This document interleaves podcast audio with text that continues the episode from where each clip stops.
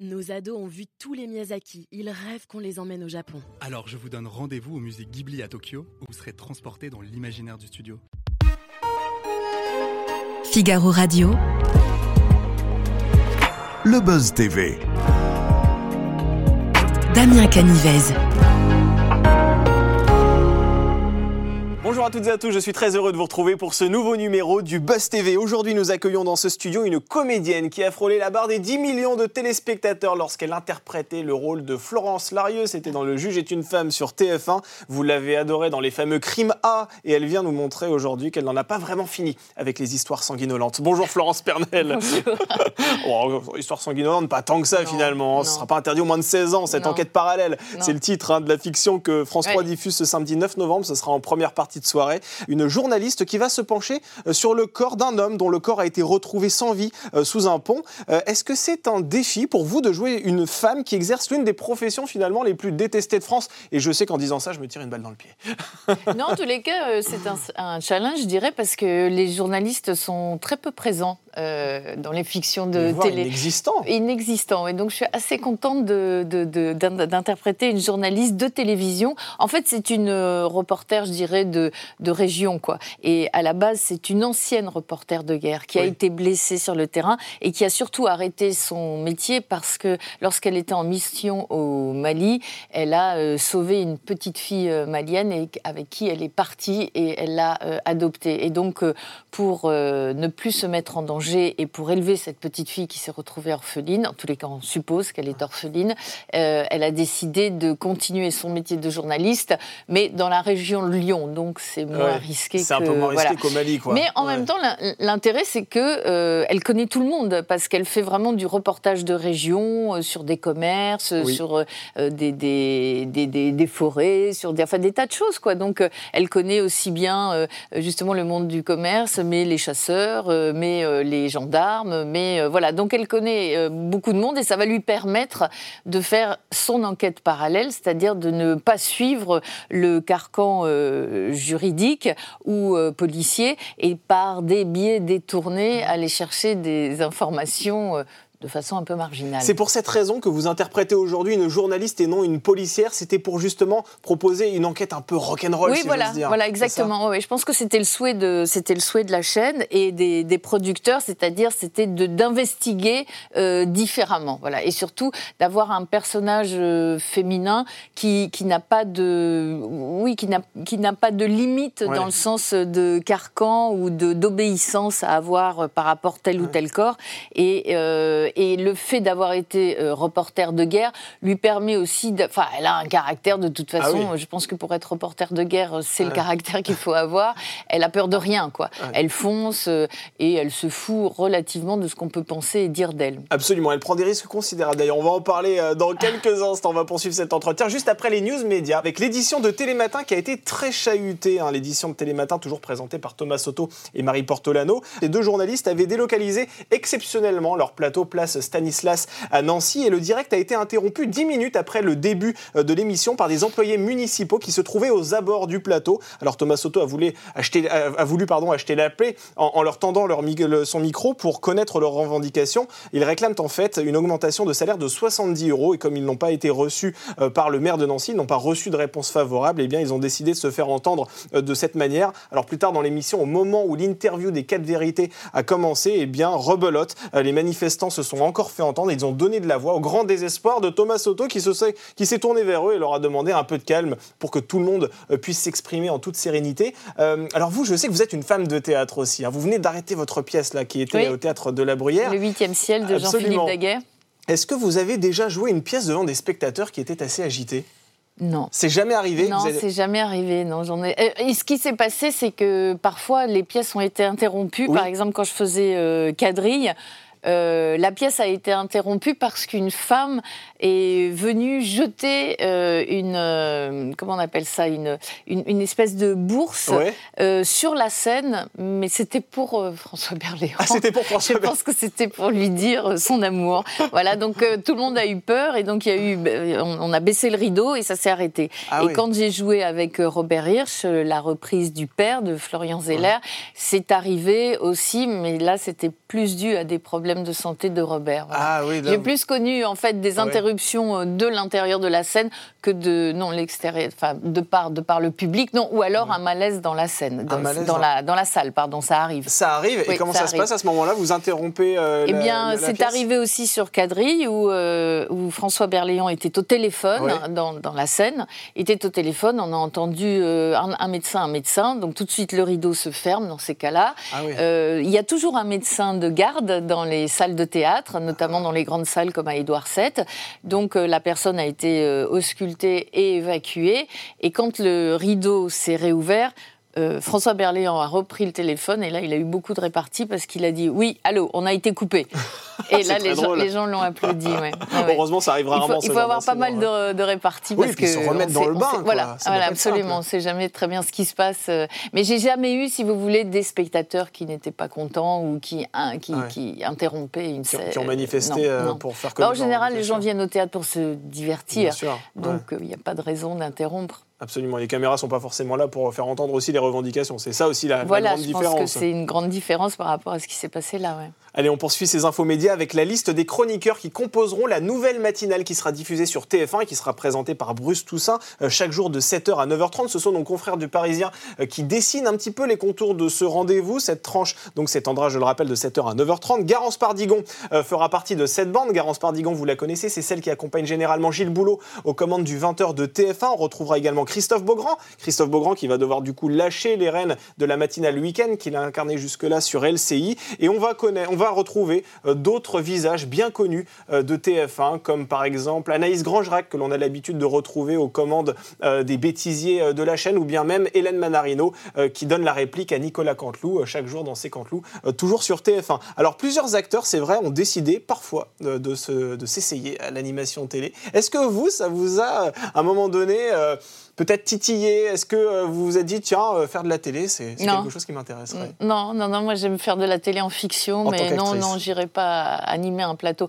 Par contre, euh, de temps en temps, je me dis, euh, j'aime tellement danser que je me dis, Ouais. j'adorerais faire euh, Danse avec les Danse stars. avec les stars, mais, je, génial. mais je sais qu'en même temps, ça demande un boulot de dingue. Ah, ça, ça vous mobilise et quelques mois, oui. Voilà, et que je ne sais pas si j'ai la capacité et en tous les cas le temps. Mais si, si voilà, s'il y a une émission qui m'attire, c'est plus par euh, amour de la danse et possibilité de danser. Ce quoi, serait le seul pas de côté que vous feriez Euh, en tous les cas, oui, c'est- parce que je ne sais pas Ouais. chanter, Ouais. mais euh, danser, je suis pas sûre de savoir danser, mais je sais que j'aime ça et que j'ai le rythme, donc euh, voilà. Ça peut s'apprendre. Mais effectivement, il Ouais. faut aller au-delà de la Macarena et de la danse des canards. hein. C'est- exactement. C'est un peu plus compliqué. Ah non, oui, bien plus loin. ouais, La danse des canards, c'est pas très. c'est pas très télégénique non, Non, plus. non. Et à l'inverse, alors là, je parlais des, des comédiens qui se lançaient à la télévision. Et à l'inverse, il y a parfois des animateurs qui Oui. se lancent dans la fiction. On l'a vu euh, avec Stéphane Bern, par exemple. Oui, Vous là, pensez- nous, on a Anne, Anne Massenet. Anne Massenet, Ariane Massenet, Ariane, absolument. Ariane, Ouais, pardon, Ariane. Massenet euh, dans notre euh, téléfilm qui est formidable, qui est méconnaissable. Et il y a, alors c'est un autre genre, mais il y a St euh, Stuggy, euh, Stomy Bugsy, exactement, Stomy ouais, Bugsy, je me tout disais, je le dis dans le mauvais sens. Voilà, il y a aussi Jérôme Le Banner qui est un grand sportif. Oui. Enfin voilà, donc il y, a- il y a des gens qui viennent de tout horizon. Ça, je trouve ça super intéressant parce qu'ils amènent un univers euh, complètement différent. Alors on se dit que le métier de comédien est accessible à tout le monde en même temps quand on voit ça. Alors, je je suis pas sûre. tout le monde ne le fait pas avec talent. euh, D'abord, il y a ça, et ensuite, euh, aller au théâtre pour vraiment vous confronter au métier de comédien. Ouais, c'est voilà, ça. Ça, c'est vraiment une, la, la euh, première école. Pour moi, oui. Ouais. Pour moi, oui. Parce que je pense qu'une fois que le rideau est levé et que d'abord il y a l'apprentissage du texte, là, moi, je vois dans le huitième ciel, je quittais pas la scène du Ouais. début jusqu'à la fin, euh, avec un texte assez assez lourd. Et euh, et ensuite, euh, une fois que le, le rideau est levé, vous êtes seul, quoi. Ah, il y a plus de montage, il y a plus de, on ne vous filme pas de telle ou telle façon, etc. Parce que être filmé, c'est offrir en fait un physique Oui. dont on peut faire ce qu'on veut. Si on vous filme comme ça Oui, sur vos beaux absolument. yeux bleus et qu'on met une Merci. belle musique euh, romantique, on va vous charger, Ouais. si vous voulez, d'une émotion amoureuse, euh, de désir, etc. On fait la même chose avec une, une musique menaçante. euh, Vous allez être le nouveau Clint Eastwood euh, du Figaro. Vous voyez ce que je veux dire Non, mais ce que je veux dire, c'est que voilà, le théâtre, vous êtes seul avec vous-même. euh, c'est votre instrument, votre corps, c'est votre instrument de travail, votre voix. Il faut savoir porter une voix sans la, sans la crier, etc. Donc je pense que le théâtre, c'est une autre paire de manches. Écoutez, je retiens juste la comparaison avec Clint Eastwood. Pour moi, ça me Le va. Clint Eastwood du Figaro. Ah, ça me va, franchement, vous voyez, j'ai pas perdu ma matinée. Allez, on termine avec ce chiffre du jour qui est 1,5 million et c'est donc euh, le nombre de téléspectateurs qui se sont rassemblés devant le nouveau numéro de complément d'enquête diffusé sur France 2. Il était consacré cette fois-ci à Gérard Depardieu après le numéro Tony Truant euh, qui a été consacré à Cyril Hanouna. Alors, dans cette émission, les journalistes ont recueilli le témoignage de plusieurs femmes qui affirment avoir été victimes d'agressions sexuelles de la part de l'acteur. Euh, Ses proches, à commencer par la réalisatrice euh, José Dayan, volent à son secours et ne croient pas un instant qu'il ait pu euh, se comporter ainsi. Vous avez déjà croisé Gérard Depardieu au cours de Oui, votre carrière? j'ai tourné même avec lui. J'ai joué sa femme dans Dumas. Dans Dumas. Voilà, ouais. Et comment ça s'est passé avec Très lui? Je vous pose cette question. Aujourd'hui, beaucoup de femmes témoignent contre lui. Euh, moi, franchement, ça s'est très bien passé. Ouais. Après, bah, c'est le personnage qu'on connaît. C'est vrai qu'il Ouais. est truculent. euh, C'est vrai qu'il a un amour, un amour, un Euh, humour. oui, un humour. euh, qui ne peut pas plaire à tout le Bien monde, sûr. mais après, je me mets pas à la place des, des jeunes femmes qui portent plainte contre Mm. lui, parce que j'imagine que s'il y en a une, s'il y en a deux, s'il y en a trois, s'il y en a dix, bon, c'est que peut-être il y a aussi euh, Ouais, il y a- y, quelque chose qui va pas, quoi. Mm. Est-ce que vous avez, euh, est-ce que vous constatez aujourd'hui que dans votre métier, les comportements sont en train de changer? Ouais. Parce que c'est vrai qu'on, Ouais. voilà, le- ce, qu'on reproche à, à, à Gérard Depardieu, il est présumé innocent tant qu'il n'a pas été euh, jugé, mais c'est quelque chose qu'on entend aussi de, de- de la part d'acteurs qui ont eu un certain succès dans le siècle passé. Est-ce que vous sentez qu'aujourd'hui les Le comportements siècle passé, carrément. Eh. Non, non, mais oui, oui, si, si, c'est vrai. Moi, je- vous savez, ça fait très longtemps que je tourne. J'ai commencé Ouais. euh, très jeune et à- quand j'avais 16-17 ans, les comportements n'étaient pas du tout les mêmes. Ouais. Et euh, je vais vous dire une chose qui peut être choquante, mais euh, nous, les jeunes filles, on ne pensait pas une seconde à se rebeller et voire à noter euh, ou à, à- à- Ouais. à- à mettre en exergue un comportement masculin euh, euh, déviant. C'est-à-dire que ça faisait partie du lot. Quoi. Je trouve qu'on voit ça très bien dans, dans un film qu'avait fait euh, Nicolas Bedos. C'est que vraiment, il y avait cette espèce de, voilà, le- de, de- de liberté, de gestes, de paroles, euh, et qui, euh, qui nous, nous ne, ne- ne nous choquait pas comme on peut être choqué aujourd'hui. Moi, j'ai une, une enfant, enfin j'ai une, une fille de, de 20 ans et je vois qu'elle est extrêmement choquée par rapport à des choses qui moi me passaient par-dessus la tête. Après, c'était aussi une histoire de génération, d'époque, et je pense qu'il faut toujours euh, con- contextualiser Oui. euh, le- le- le- les, les- les, euh, les- les informations, Oui, euh, les, les choses faits, au quoi. moment, les faits au Mm. moment où ça s'est passé. Mais aujourd'hui, c'est vrai que euh, y, a, il y a une véritable, il y a un véritable changement sur Oui. les plateaux. C'est très net. Et est-ce que aujourd'hui, quand vous regardez votre carrière avec des lunettes de 2023, vous vous dites qu'il y a des choses que vous avez acceptées que vous n'accepteriez plus aujourd'hui?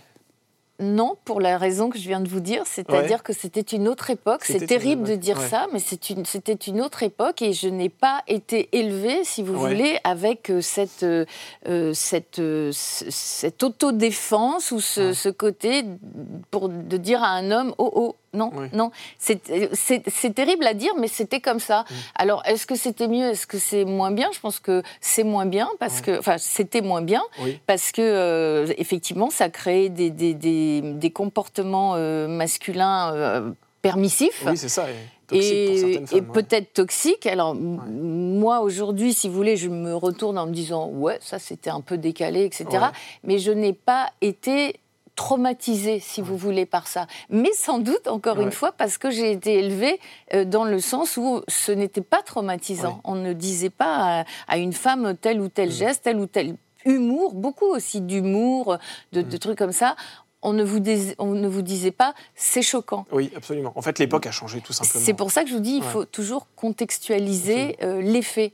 Parce que euh, nous ne sommes pas les mêmes. Mais aujourd'hui, je vois ça sur euh, ma, ma- ma- ma fille de, de 20 ans. euh, je, je vois qu'elle n'a pas du tout, du tout euh, la même vision que celle que j'avais quand moi j'avais 20 ans. Et c'est tant mieux.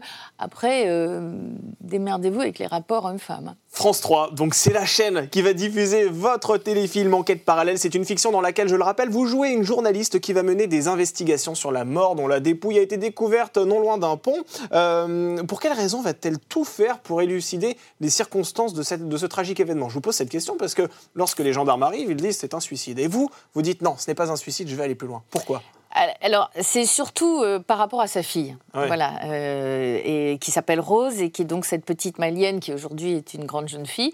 Et, cette, euh, cet enfant, et c'est bien normal puisque c'est une enfant adoptée, souffre d'une de, quête d'identité. Oui. Voilà.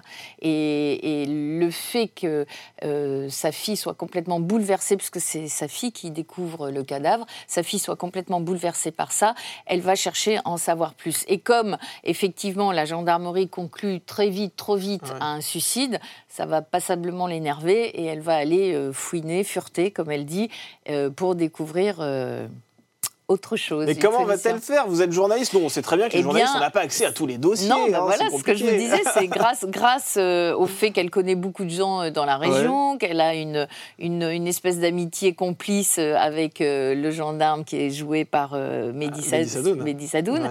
Voilà. Et, et, et, le fait qu'elle puisse faire des petits reportages à droite, à gauche, qui va lui permettre de, de prendre des voies parallèles. Quoi. De quelle manière vous avez préparé ce rôle? Vous avez regardé un peu comment les, les reporters de guerre se comporter, euh, le caractère qu'elles peuvent avoir Alors, les, les, les, reporters de guerre, non, puisqu'en fait, c'est quand même assez éloigné dans son histoire. Mais le caractère est quand même mais bien le, là, le caractère, si vous voulez, il est assez le mien. Ah, c'est le vôtre J'allais vous poser, c'était la question d'après, figurez-vous. Bah oui, c'est-à-dire bah, que quand vous créez un personnage de fiction, vous partez, et, et, et, sans doute qu'aussi euh, euh, les diffuseurs, les producteurs viennent vous chercher pour ça. C'est-à-dire que pour, pour l'énergie que vous avez, l'empathie, euh, la, le côté débrouillard, etc. Et, bon, ça me correspond euh, terriblement, je dirais. Ah, vous êtes un peu tête brûlée alors dans la vie, non? Je sais pas si je suis tête brûlée, mais disons que je n'ai pas été que comédienne et que j'ai fait des tas de choses. J'ai été notamment brocanteuse, parce que j'ai arrêté d'être comédienne à 19 ans, j'ai repris à 27 ans, voilà. Et donc, si vous voulez, j'ai fait des professions, en tous les cas, cette profession de brocanteur euh, qui déballait tous les week-ends euh, à, 5 heures du matin. Euh, voilà, ça m'a donné aussi un appétit de connaître, de, de, de, défendre mon bout de terrain, mon, mon mètre carré pour déballer, de me battre pour acheter ce qu'on appelait la drogue en salle des ventes. Enfin, vous voyez, des, j'ai passé beaucoup de temps ici, pas très loin. À Drouot, à, côté, voilà. À Drouot et à Drouot au Nord. Donc, si vous voulez, j'ai un espèce de, ouais, de, d'appétit de, de, vivre. J'ai un caractère assez déterminé. Euh, je suis assez. faut pas, faut pas me chercher parce que sinon, je, voilà, je, pas trop vous me embêter, quoi. Non, mais je suis comme ça. J'ai, et, deux, trois questions compliquées, je vais les enlever. Hein. Voilà, et surtout, je suis très. Euh, oui, je suis enthousiaste, quoi. Je suis enthousiaste, je suis curieuse. Et, donc, euh, quand on a, quand on, quand on m'a proposé le personnage, on l'a créé, si vous voulez, un peu avec les scénaristes, Emmanuel et Armel Patron. Euh, on l'a créé ensemble. Et on l'a créé à partir de ce que je suis.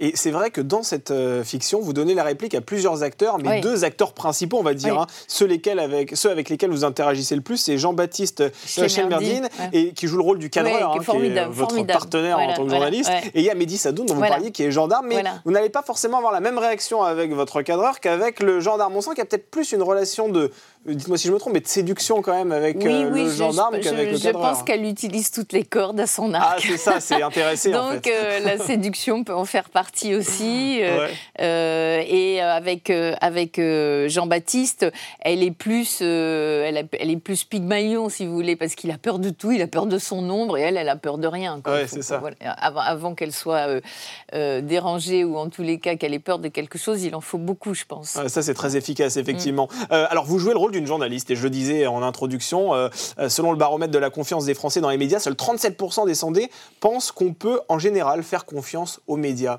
Euh, quand vous avez préparé ce rôle, ça vous a interpellé Vous vous êtes dit, je vais jouer une journaliste. Et aujourd'hui, eh bien les journalistes, ce ne sont pas forcément les amis des Français oui et non, parce qu'encore une fois, c'est une journaliste qui fait des reportages régionaux. Et ça, je pense que les gens aiment. Ah euh, regardez le succès de, de, du, de, France 3. Oui, de France 3, ou euh, d'un journal comme euh, Jean-Pierre Pernaud à l'époque, etc. Je pense que les gens aiment qu'on vienne dans leur région, qu'on découvre un métier, qu'on découvre un lieu, qu'on découvre une difficulté, une mairie, une école, patati patata. Donc ça, je trouve ça, c'est intéressant pour ça. Après, le problème avec le journalisme, enfin c'est mon avis Oui. et ça ne regarde que moi, mais je Vous trouve pouvez que tout ça... dire ici. Non, mais ça a beaucoup changé. Ouais. Voilà. C'est-à-dire qu'autrefois, on lisait les journaux, vous aviez des plumes, Mm. euh, vous aviez des, des, des, des, éditos euh, Oui. auxquels on était attaché, etc. Aujourd'hui, il y a une telle déferlante de, d'informations. Moi, Ouais. par exemple, pardon, mais je déteste les chaînes en continu. Je déteste Les ça. chaînes d'information Les chaînes continue, d'information ouais. continue, parce que je trouve que ça amplifie euh, un, un incident, un fait, etc. Mm. Et, et- et je- on s'aperçoit surtout que euh, souvent les télés sont allumées toute la sainte journée, quoi. Oui. Donc c'est pas possible. Il y a un moment donné, il faut débrancher, il faut que le cerveau soit soit calme, que vous ayez votre propre opinion. Et c'est ça en fait qui, qui, qui, je trouve, a beaucoup changé la, la, la profession de journalisme, c'est que qui parle, d'où tu parles, Mm. et, et avec les réseaux, on ne sait plus. Ouais, ça noie un petit peu l'information et le message qui est. bah, qui je pense que, que ça noie et surtout, ça- euh, euh, franchement, euh, parfois ça dit n'importe quoi, Ouais. quoi. Et, et donc il y a cette, euh, je pense que c'est pour ça que le- la, la- la profession de journaliste a perdu Oui. euh, de, de la confiance des, des, des- Français, des C'est les spectateurs. réseaux sociaux euh, aussi qui ont changé la donne. Ça a tout balayé, Ouais. ça. Vous êtes sur les réseaux sociaux, vous non pas du tout? Euh, de fait, par, euh, par, mais, mais que pour ma profession, si Ouais. vous voulez. Je ne vais pas vous dire où je vais en vacances et ce que je mange. Ça, alors, ça me tue. Et la politique, vous vous exprimez pas forcément Pas dessus du tout, parce Non. que c'est ma part citoyenne Oui, et ça ne regarde que moi. ça regarde que vous. Non, je ne pense pas, en tant que comédienne, pouvoir euh, exprimer Ouais. un message. Je trouve que chaque. Et c'est justement ce qui est formidable en France, Ouais. c'est la, la liberté Oui. de ça, la liberté du citoyen. Et donc, euh, moi, mes choix ne concernent que moi.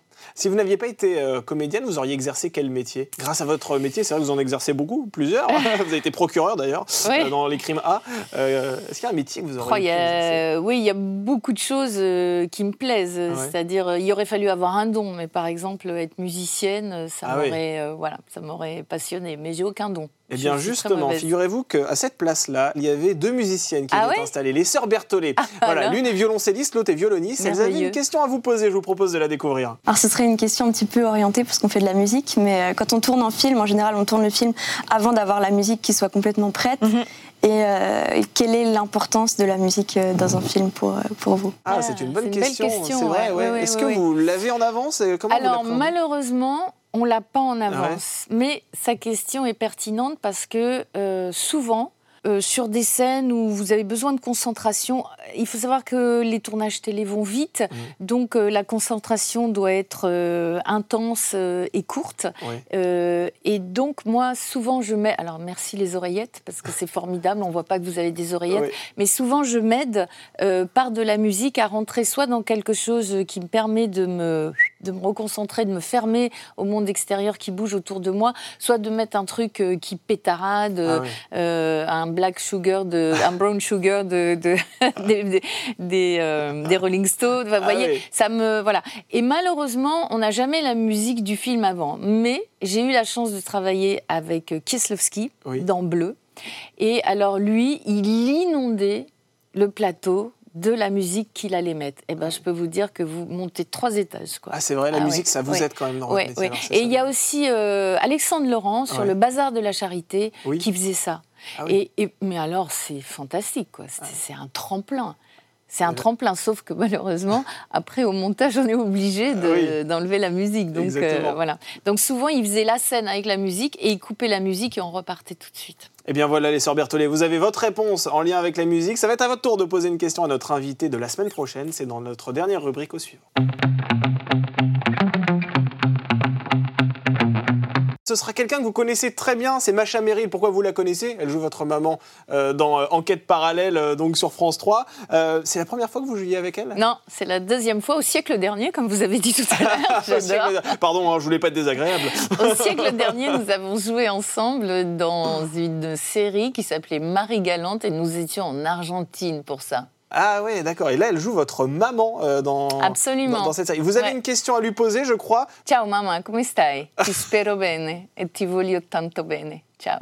Bon, écoutez, je ne parle pas, c'est de l'italien, je crois, hein, c'est Si, ça mais vous, vous verrez pourquoi. Je parle pas couramment, mais euh, j'ai cru comprendre à peu près les termes de la question. On essaiera de, de traduire ça pour ma, pour ma mais je crois qu'elle doit non, elle n'a comprendre pas peu. besoin, ouais. elle n'a pas besoin. Elle va comprendre. Euh, une question que je voulais vous poser, parce que c'est vrai qu'on sent que les personnages ne demandent qu'à s'exprimer. Il y a d'autres téléfilms d'enquête parallèle qui sont prévus? Oui, euh, on va tourner un deuxième et troisième euh, film, le deuxième en mai, le troisième en août, En août. fin août. Et est-ce que euh, la suite de cette série dépendra forcément de, de l'audience? C'est ça qu'on vous dit en coulisses? Enfin, oui et non, puisque là, les deux, Ah les deux tournages sont prévus, euh, donc ils sont lancés. Euh, et je dirais la suite de la suite, oui, bien La sûr. suite de la suite, très bien ça Bon. dépend du succès, Ok, ben on, on vous souhaite qu'on euh, espère énorme. autant de succès qu'avec les crimes A que vous avez Voilà. euh, voilà, longuement porté avec Ouais. brio sur, Ouais. euh, sur France Télévisions Merci. également. Merci beaucoup euh, d'avoir été notre invitée, Merci. Florence Pernel. Je rappelle que vous jouez dans le téléfilm Enquête parallèle. Ce sera donc ce samedi 9 décembre en première partie de soirée sur France 3. Merci beaucoup d'avoir accepté notre merci. invitation et à très vite pour un nouveau Buzz TV. Nos ados ont vu tous les Miyazaki. Ils rêvent qu'on les emmène au Japon. Alors je vous donne rendez-vous au musée Ghibli à Tokyo, où vous serez transporté dans l'imaginaire du studio.